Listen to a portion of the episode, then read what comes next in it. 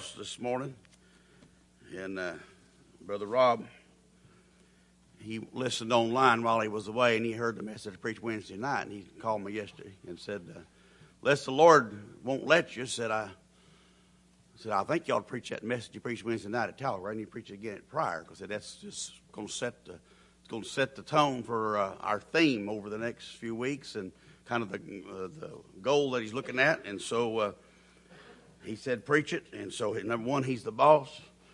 And number two, if I if he says he said preach it and I preach it, it wasn't the right thing, he's got to give an answer for it, not me. So, uh, but uh, we're going to look in Psalm chapter 138, Psalm 138.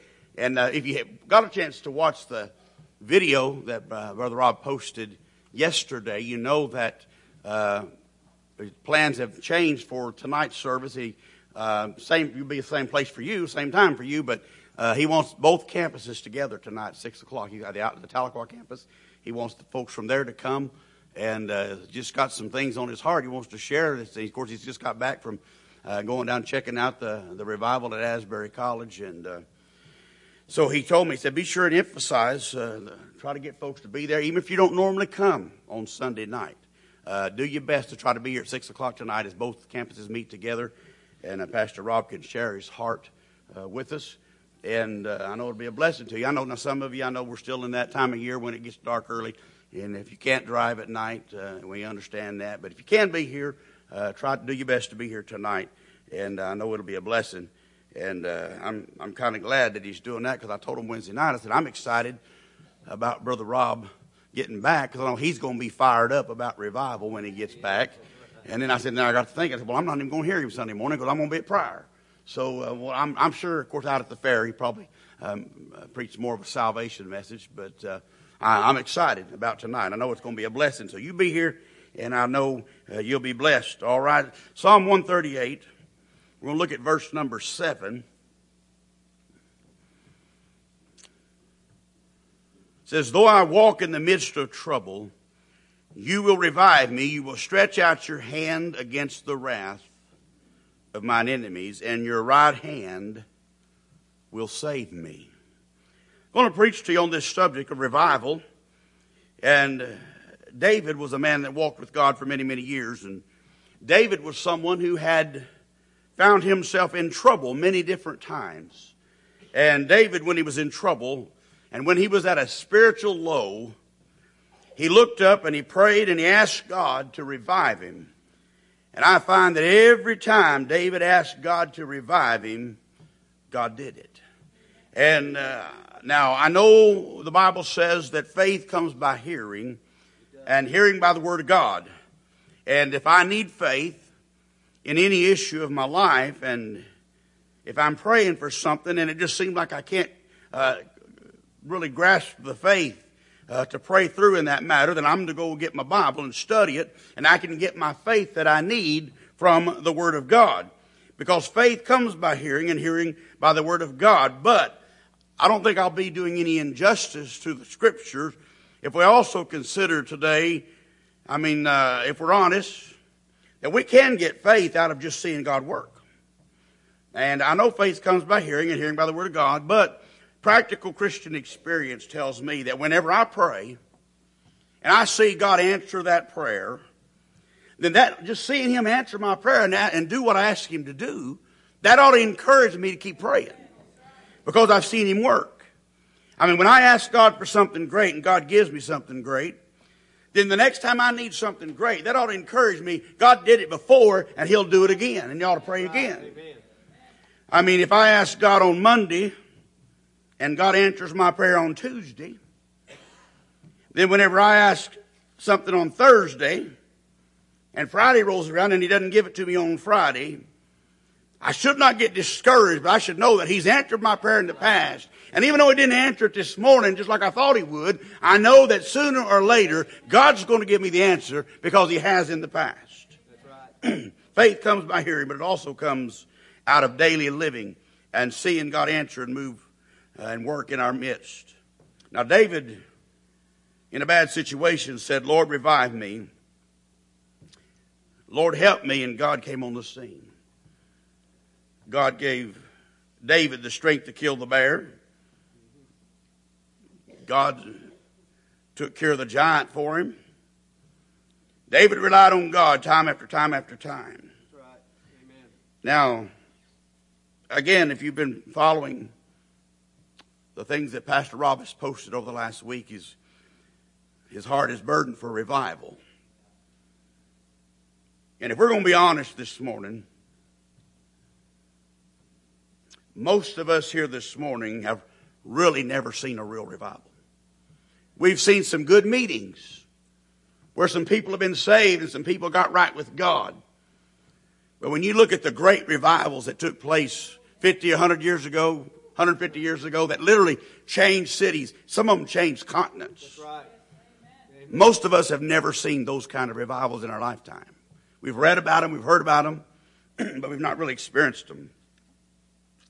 I mean, I think about the various ministries of some of the men in the past, like Wesley and Moody and Spurgeon and some of those great revivals and those great meetings in days gone by, like when Billy Sunday would preach a revival for six weeks and the jails got emptied out because nobody was doing anything wrong. There was nothing wrong reason to put them in jail. And they said bootleggers would have to close up their shops because all the alcoholics, the drunks were getting saved and they was losing their business. It's no wonder that the old preacher Mordecai Ham, he had a bounty put on his life by the bootleggers because he was hurting their business by winning people to the Lord. I mean, with those old preachers, when they came into town, things would happen because they knew how to get a hold of God and the power of God was there. Now, folks, today we can we can talk about revival, we can hold meetings, but the honest truth of the matter is that we know that God's no respecter of persons. So if God could send those revivals 50 years ago, 100 years ago, 150 years ago, if we'll put ourselves in a position where God can bless us, God can still send revival today. Yes, He can. Now, let's look at another verse, and you don't have to turn, or you can listen if you want to. Matthew 18, 19 says, Again, I say unto you that if two of you agree on earth concerning anything that they ask, it'll be done for them by my Father in heaven. Now, Jesus is the one that said this. I mean, he said if two of you will agree on something, that God will do it. That's right. I mean, Jesus said it. Either he lied or that verse is true. And we know, he, we know Jesus isn't going to lie. That's right. So eh, he's given us a promise here. Now, we know that we have to pray in the will of God. I mean, you, you and I can agree on something that's not in the will of God, and that don't mean God, that don't mean He's going to do it because it's not in the will of God. But you don't, have to, pr- you don't really have to pray about whether or not revival is the will of God. I mean, revival is in the will of God if we're willing to ask Him for it. And if we'll agree together, asking God to send revival, I believe God can do it. Amen. I mean, this is just one old fashioned preacher today here that believes God in heaven literally wants to send revival to the churches in America. I mean, I don't believe that revival was just, and the great revivals we read about, I don't think that was just for one age in, in our history. I believe it's still available today. And I believe revival is for the church of the Lord Jesus Christ. And I believe we ought to be praying for revival all the way up until the time when He comes back to get us, take us home to be with Him. I mean, we've been hoping for it, we've been praying for it. And I want to give you some reasons why I believe sometimes we don't have the foggiest idea what we're praying for. Whenever we say we want revival, and we say the word revival, we can come up with a variety of answers as to what revival is. Some people might say, well, it's, it's a lot of good singing. And see, sometimes we confuse entertainment with edification. Sometimes we confuse a sweaty preacher with inspiration. We get con- perspiration confused with inspiration. And uh, my dad was, when he'd be preaching, sometimes he'd talk about, man, I'm up here sweating. Well, some some old heifer, I mean, lady said uh, she come out the door one day and told him, she said, you know, said you shouldn't use that that word sweat. Said said said humans don't sweat. Said we perspire. Said horses sweat. So the next time he got up there and I got to preaching and slobbering on five rows and got to sweating. He said, Man, he said, I'm up here perspiring like a horse is sweating. But uh, I, I pastored a while down in North Carolina. And boy, don't, don't misunderstand. I love, I love North Carolina preaching. I mean, they got them wind-sucking preachers down there that you don't think they're ever going to come up for air. And uh, I like it. But they get, sometimes they get to the point where they think if, if you're not screaming and hollering and you're not slinging spit, you know, that you're not doing any preaching. They, they're, they're looking at a style and saying, well, that's, you know, that's the kind of preaching I like. So if it's not that kind, then it must not be preaching. But, you know, sometimes God works in this, in the stillness. I mean, it, it don't mean, uh, what, what makes real preaching? It's going to be if it's God inspired and God's on it, and it comes from the Word of God. I mean, everybody has his or her own, her own definition of revival. But our problem is many times that we've never gotten into perfect agreement with God on the matter of revival. What is revival? I got about six or seven things I'm going to give you this morning. And so we're just going to try to be honest, not beat around the bush. No reason to hide behind religion. Let's just drag it out into the light and face it head on. I mean, in fact, if you're here this morning, you don't want revival, then just go home and say, I don't want revival. But don't, don't be a hypocrite about it. Don't say, oh, Lord, give us revival if you don't really truly want it. Don't say you want revival if you're not willing to do what it takes mm-hmm. to get revival. Bring it on, brother. But those of you that do want to have revival, I'm going to show you some ways that you can meet the conditions of having revival. Number one, revival is God evidentially moving in the midst of his people in mighty power. And that's a long point, so I'll repeat it in case you're taking notes. Revival is God evidentially moving in the midst of his people in mighty power. I mean, if we have revival here at Exciting Southeast, it's going to be because, going to be because of God coming on the scene. Right. It's not going to matter who's preaching. It's not going to matter who's doing the music. It's not going to really going to matter necessarily even who's here. It's going to matter that He's here. God comes on the scene. Now, I've had preachers that tell me that, you know, act like that their church was having revival, but you saw no evidence of it. I mean, if God comes on the scene and we start having revival, you're going to see some evidence of revival. There's going to be people saved. There's going to be people getting their hearts right. I mean, people going, their, their lives are going to change. I mean, when the Holy Spirit comes on the scene and by His power begins to move across the building, I mean, He'll touch every person in the room, and God will work in mighty power like we've never seen before if we'll just let Him. If we're going to be honest this morning, we face it. Most of us don't really want revival. Because in the Bible, when the power of God was present, lives got changed. Right. Many of us don't want Him to change us. Many of us, we're, we're set in our ways. We're content where we're at.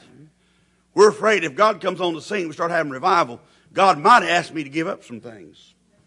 God might ask me to quit doing some things or start doing some things. I mean,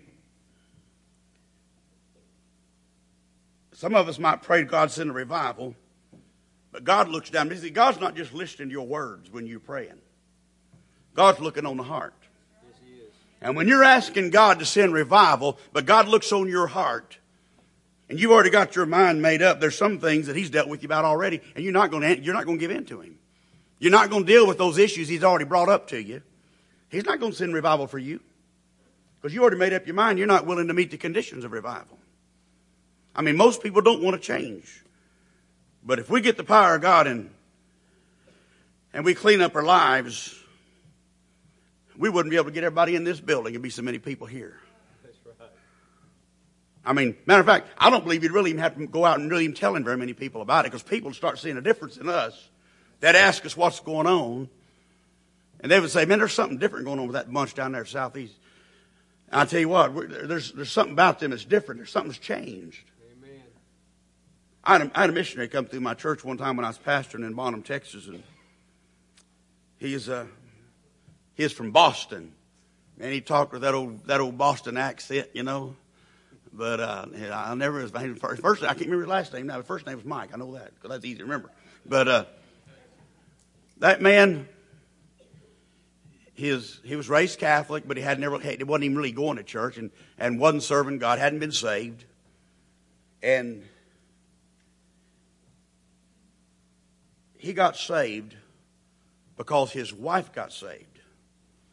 But she knew that he would just get mad if she talked to him about getting saved. So she didn't even tell him that some people had come by and knocked on her door and gave her the gospel and she got saved. But he, he began to notice over the next few weeks, she started changing. He could tell something was different about her. Finally got to the point he couldn't take it no more. And he finally just asked her, What's going on with you? You're not acting the same. And come to find out, she then she explained what had happened in her life. He ended up getting saved. And, he, and it wasn't because she shared the gospel with him. He got saved because she lived it in front of him. I mean, I remember one time when I was pastoring in Colorado. We had one time while I was there that we went seven straight weeks that somebody walked the aisle and got saved in the service seven straight weeks at least. Sometimes we had as many as uh, five or six saved. Some one time I think we had five or six saved one Sunday morning and had about I think about a dozen join the church. And, and God was your blessing.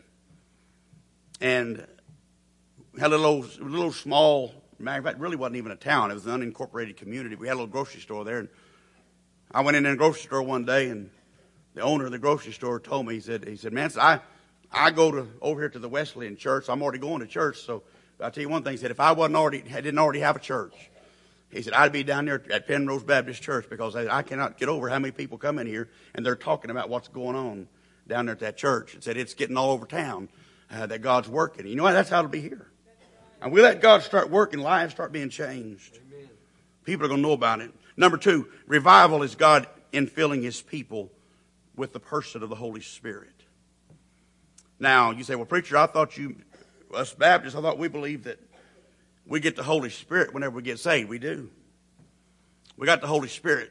And you get the Holy Spirit, you get everything. you get all of it when you get saved. But you get out here on the, you get out here on the lake, you got a sailboat, the wind is with you as soon as you get out there. If it's wind, it's a windy day, the wind's there. But that wind's not going to take you anywhere if you don't put your sail up. That's right. And as, as, a, as a Christian, when the Holy Spirit's there, we need to put our sail up. In other words, that sail is your way of yielding yourself and saying, wherever the wind takes me is where I'm going to go. Some of us need to realize that we need to put ourselves up. We need to put up our submission and let the Holy Spirit work in our lives and just take us where He wants to take us. I mean, if you, a of us, if we would just come down to this altar and give everything to God that's between us and Him, I mean, we might see revival. We just get right with Him. I believe God would fill us like never before. I mean, we'd, we'd be able to see revival. People's been that revival this they're talking about on the internet over at Asbury that Brother Rob went to see.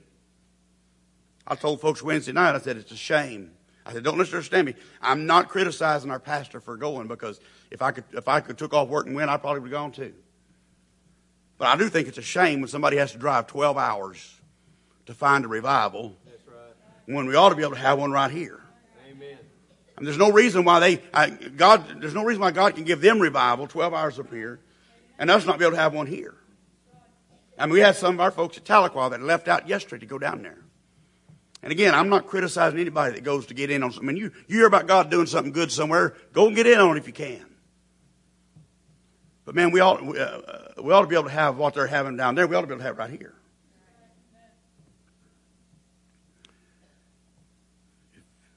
We would go home and read Ephesians chapters 5 and 6, we'd see what being with the, filled with the Spirit or the Spirit filled life is all about. That means husbands, you'll have to go back to loving your wife like you did years ago. Now, Wednesday night wasn't too bad. Everybody was all sitting pretty close together and everything because just got over Valentine's Day the day before. But I told them, I said, now just wait about a week or two. About a week or two after Valentine's wore off, and then said, then you go back, you'll be treating each other like you was before. Bible says us husbands, we're supposed to love our wives as Christ loved the church. Revival shows up, and we're going to have to start doing that. That means, wives, you're going to have to come to the place where you're in submission to your husband. That means, young people, you'll have to come back to the place where you respect and honor mom and dad like the Bible says you're supposed to. It means, dad, you're going to have to come to a place where you raise those children in the nurtured admonition of the Lord. Amen. You have to spend time with them. Instead of screaming and yelling at them all the time, teach them by the God filled life how a Christian dad's supposed to be. That means some of us are going to have to go, go to work and give an honest day's work for an honest day's pay. And to be honest, that's one reason why a lot of people don't want revival. Because they know enough about the Word of God to know that if revival comes and I get right with God, I'm going to start making some changes in my life. There's going to be some things I'm going to have to do that I'm not doing right now. There are going to be some things I'm going to have to give up that I'm doing right now. Some of y'all's wishing Brother Rob would come today, won't you? If I'd have, if I'd known it's going to get this rough, I'd have stayed home myself. I mean, some wives don't want to be in subjection to their husbands unless it suits them. Some men don't want to love their wives unless it suits them. A lot of kids and young people don't want to honor father and mother unless it suits them. But when we get down and, and, and pray, God knows our heart. And we can say, God, I want revival. God, I want you just to use me and use this church. Use us in a great and mighty way. God knows you in your heart whether or not you're really willing do all the things you need to do. In order for God to be able to bless us. Number three, revival is God empowering his people to live holy lives marked by total obedience to the Word of God. God empowering his people to live holy lives marked by total obedience to the Word of God. I mean, you pray for revival, yet God looks on the heart, and you already made up your mind you're not going to tithe. You made up your mind that you're not going to be faithful. You already made up your mind you're not going to witness to others. God looks at that and says, Well, I'm not going to send revival yet. They're not sincere about it yet. That's right. My dad always said, my dad preached a lot of revivals. And my dad many times said he found that in revivals he would preach, that many times, sometimes one person in that congregation might hold the key to that revival. That it'd be, sometimes it'd be one person that God was dealing with them about something, and he said, it might be, you might have three nights of that revival, and really nothing much happened. He said, when that, that person held the key to that revival finally gave in to God, came down to that altar, and made things right with God, then things began to happen. Yes. Wouldn't it be a shame if you were the person that God had given the key to revival to for exciting Southeast and you, you were holding back from the church having the kind of revival that God wants it to have? Now, like I told folks Wednesday night, now, you personally, nobody can keep you from having revival but you. You can have your own personal revival in your own heart, because just get along with you and God. But when it comes to the church as a whole, I mean, the, the church as a whole is only the combination of all the people as individuals. And we can never have the kind of revival God wants us to have until we start getting right with Him. God wants to use us. I wouldn't want to be that one that held the key to revival and maybe kept God from doing what He wants to do. Number four, revival is God enabling us to pray perseveringly for a larger and greater blessing. I wonder if tonight, after the service, when Pastor Rob and the others are here, Brother Rob said, Well, I just believe God wants us to have an all night prayer meeting. How many of us be willing to give up sleep? How many of us be willing to do that and have an all night prayer meeting? You'll never find a great revival anywhere that started by anything other than prayer. Right. All the great revivals started with prayer when people got a hold of God. I, when I was in North Carolina, I went one night to a revival that was, it was actually in, in South Carolina where the meeting was, but I can't remember how many weeks they went. But I think when I went, I want to say it was about its eighth week or something. That uh, just a little Baptist church. I, I don't know. It's probably I would guess they probably run about maybe three, four hundred people, but it's off out in the middle of nowhere. But they they were in their eighth week of revival, and uh, me and a group of preachers went down from North Carolina just go to see check it out and be a part of it. And I know I don't know how many people got saved in that meeting. I know the night that I was there, they had their 200th person walk the aisle and get saved. And that revival started when a group of teenagers in the youth group went up on top of a mountain on a rainy Saturday morning and fell down on their knees in the mud and began to pray and ask God to send revival to their church. Amen. And God did. You see, revival is not going to come to this place or any other place without prayer. Because prayer moves the hand that moves the world and brings deliverance. Hallelujah. See, Hezekiah changed the mind of God in Isaiah 38. Elijah stopped the rain for three years and called fire down from heaven, started the rain back up again. Peter was released from jail. How? Because of prayer. I mean, number five, revival is every child of God desperately in love with the Savior. That's right. I mean, finding yourself in a place where you're in love with the Lord. Now, I know, I've been around Baptist people enough to know if we went around the room today and asked you individually, do you love the Lord? Everybody in here, at least the ones that's, that's saved, everybody here, that, oh, they're- oh, I love the Lord. The Lord's been so good to me. Oh, I love the Lord. Ain't nobody like Him. But then we go to His Word, and to see what the Bible says, it says, if you love me, keep my commandments. Mm-hmm. How deep is your love for him this morning? Is your love for him deep enough that you're willing to keep his commandments? Is, it, is, it, is your love for him deep enough that you'll place yourself on the altar and say, God, whatever it is that you want to do with my life, I'm here. That's right. And do whatever it takes, Lord, to send revival in my life.